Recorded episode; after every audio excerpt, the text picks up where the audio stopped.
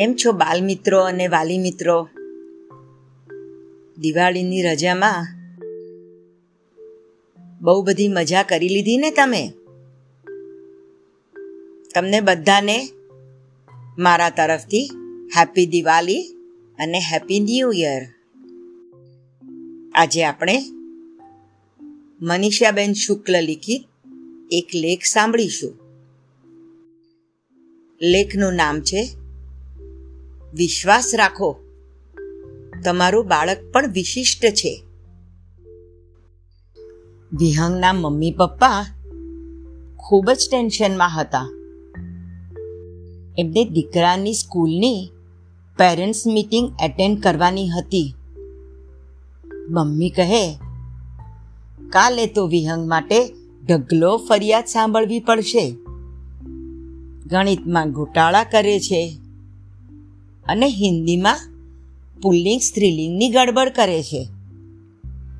વાત કરવા બેસે તો કયા વિષયથી કયા વિષય પર ચડી જાય છે? અને આખરે મીટિંગનો એ દિવસ આવી ગયો. એમના ટીચરે વિહંગના મમ્મી પપ્પાને કહ્યું, વિહંગનો પ્રોગ્રેસ ઘણો સારો છે. ફક્ત એની એકાગ્રતા કેળવવાની જરૂર છે.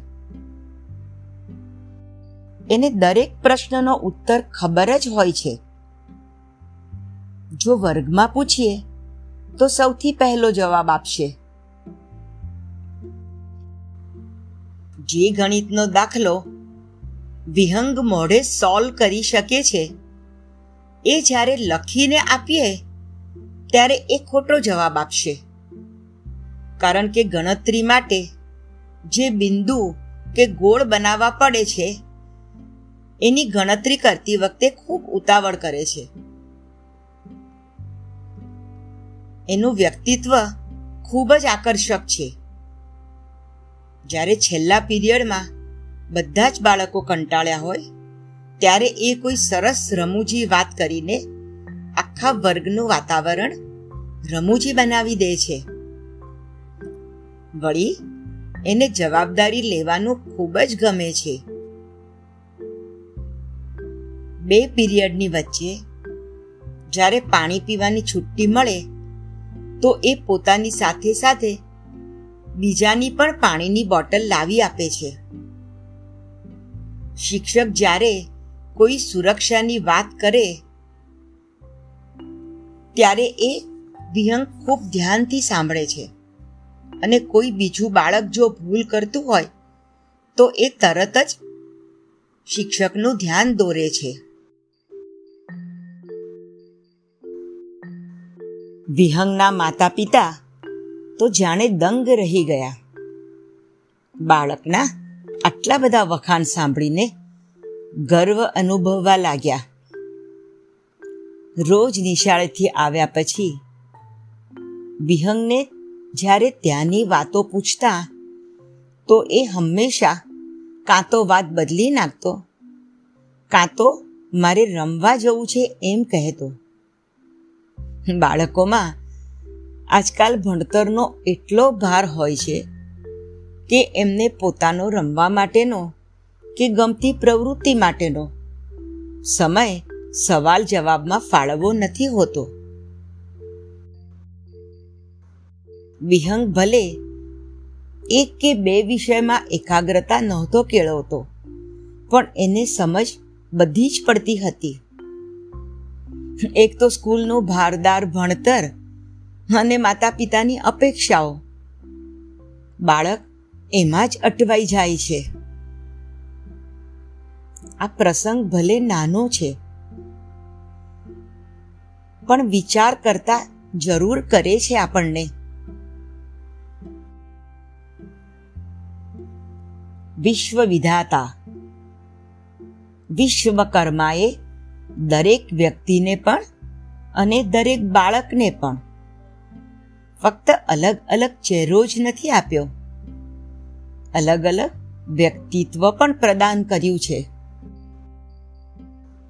અલગ અલગ કર્મ ફાળવ્યું છે. અલગ અલગ ક્ષમતા આપી છે અને અલગ અલગ દ્રષ્ટિ પણ આપી છે. તમારું બાળક પણ વિશિષ્ટ છે, અનોખું છે. એની સરખામણી બીજા કોઈ સાથે નહીં થઈ શકે.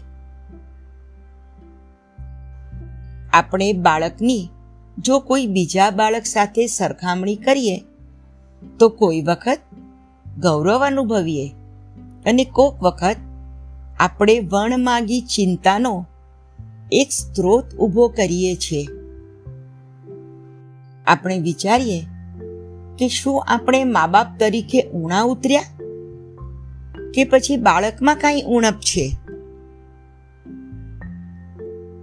આપણે એ ના જ ભૂલવું જોઈએ કે દરેક બાળક અલગ છે. એના વિકાસની ગતિ અલગ છે. એનું વ્યક્તિત્વ અલગ છે. એની શારીરિક અને માનસિક તાકાતની મર્યાદા અલગ છે.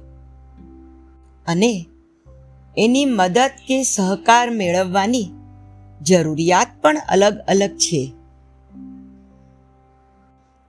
દરેક બાળક પોતાની જ ગતિએ વિકાસ કરે છે. એની વિકાસ પામવાની શૈલી સમજ શક્તિની એક પોતાની માત્રા છે. એને વિકાસના માર્ગોમાં પણ તમને વિવિધતા જોવા મળશે. એના વિકાસ દરમિયાન કદીક એ ધીરો પણ પડે છે. પરંતુ એ ખૂબ જ સાહજિક છે. તમારું બાળક ક્યારેક બીજા બાળક કરતાં આગળ હોય અને ક્યારેક થોડું ધીમું પણ પડે. પણ એ જ તો એની ગતિની મર્યાદા છે.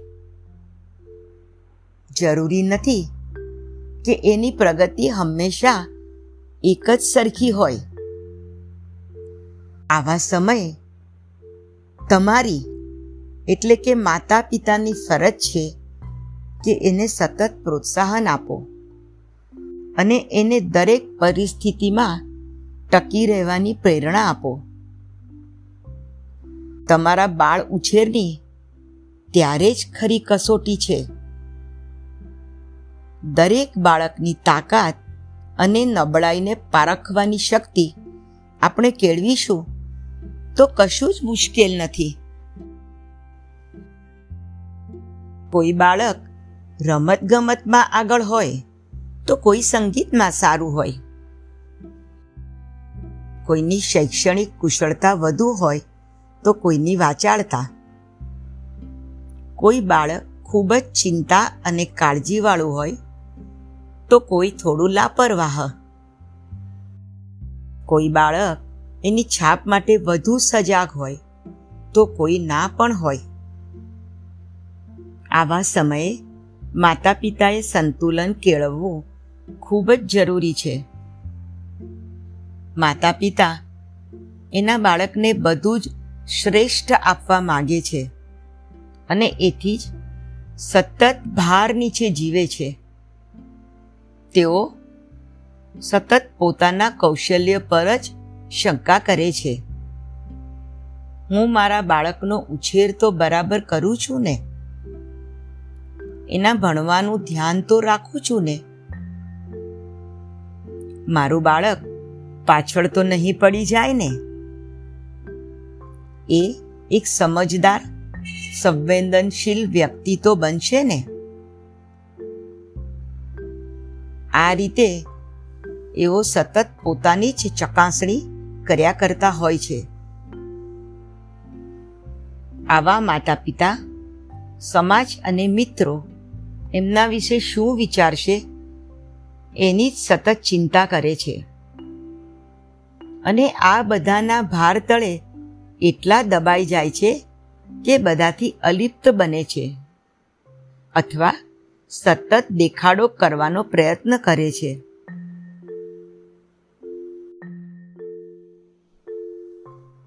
પરંતુ વાલી મિત્રો, એક વાત તમારે સમજવી પડશે. તમે એકલા જ આવો અનુભવ નથી કરતા. બીજા પણ ઘણા વાલીઓને આવી પરિસ્થિતિમાંથી પસાર થવું જ પડે છે. માતા પિતાની જવાબદારી તો કદી જ પૂરી નથી થતી. પરંતુ સમય અને સંજોગોની માંગ સાથે તમારે બદલાવવું પડે છે. સમયની માંગ સાથે તાલમેલ મેળવવો પડે છે. બાળ ઉછેરનો કોઈ એક માપદંડ નથી. એના કોઈ પુસ્તકમાં લખેલા ચોક્કસ નિયમો નથી. કારણ દરેક બાળકની સમસ્યાનું સમાધાન પણ અલગ અલગ હોય છે. એનો ઉછેર અને વિકાસ તમારી સમજદારી અને સાહજિકતાની અલગ ભાષા માંગે છે. તમારે તમારો આત્મવિશ્વાસ જગાડી, બાળકમાં પૂર્ણ વિશ્વાસ રાખી અને તમારા બાળકની જરૂરિયાત, એની મર્યાદા અને એની તાકાતને સમજી અને તમારી સૂઝબૂઝ અને અનુભવના આધારે આ નૌકાને પાર પાડવાની છે. તોફાનો તો આવશે જ. ત્યારે સળ કઈ બાજુ ફેરવવું એ તમારે નક્કી કરવાનું છે. અડચણોમાંથી માર્ગ કેવી રીતે મેળવવો? અને કદાચ માર્ગ ન પણ નીકળે, તો પણ મજદારે ફસાયા વગર આગળ તો ધપવું જ છે, એવો નિર્ધાર કરવાનો છે. તમારે પરિસ્થિતિ સાથે સાહજિકતા કેળવવાની છે. જે નુસ્ખો કે જે ઉકેલ કે જે પર્યાય જ્યારે તમારું બાળક બે વર્ષનું હતું ત્યારે કામમાં આવ્યો. એ ઉપાય બાળક જ્યારે ચાર વર્ષનું થાય ત્યારે ના પણ ચાલે. જે રીતે તમે એક બાળકને સમજાવો એ જ રીતે બીજું બાળક કદાચ ના પણ સમજે. તો તમારે કોઈ બીજો રસ્તો, બીજો માર્ગ કે ઉપાય શોધવો પડે.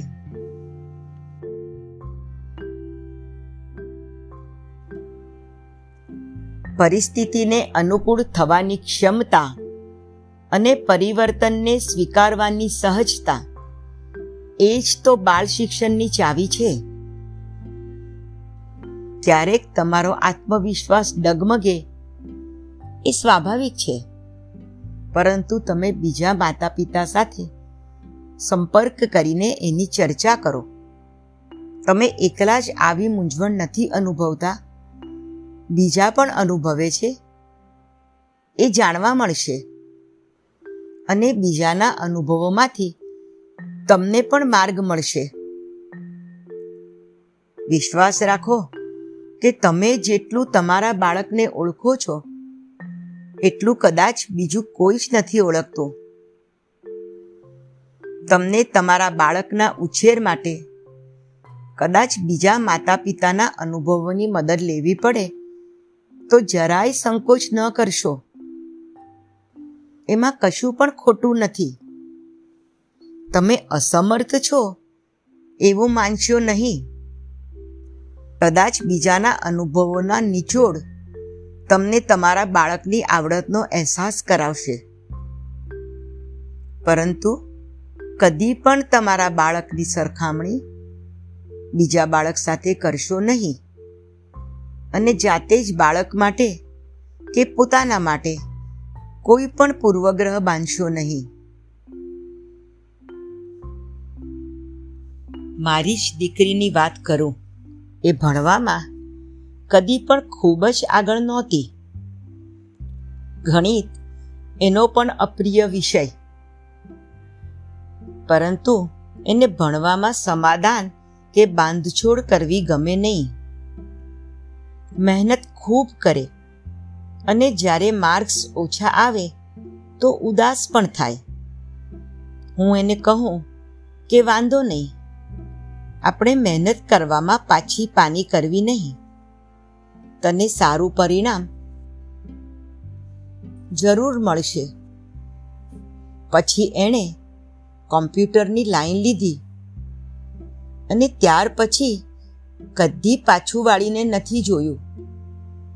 સતત પ્રગતિ કરતી રહી, કારણ મહેનત કરવામાં કદી પાછી પાની કરી નહીં. અને જેવો એના રસનો વિષય મળ્યો એટલે એનું કૌશલ્ય સામે આવ્યું. તો ચાલો વાલી મિત્રો, આપણે પણ આપણા બાળકના સામર્થ્યને, એની વિશિષ્ટતાને ઓળખીએ અને એ દિશામાં એને આગળ ધપવા સહકાર આપીએ.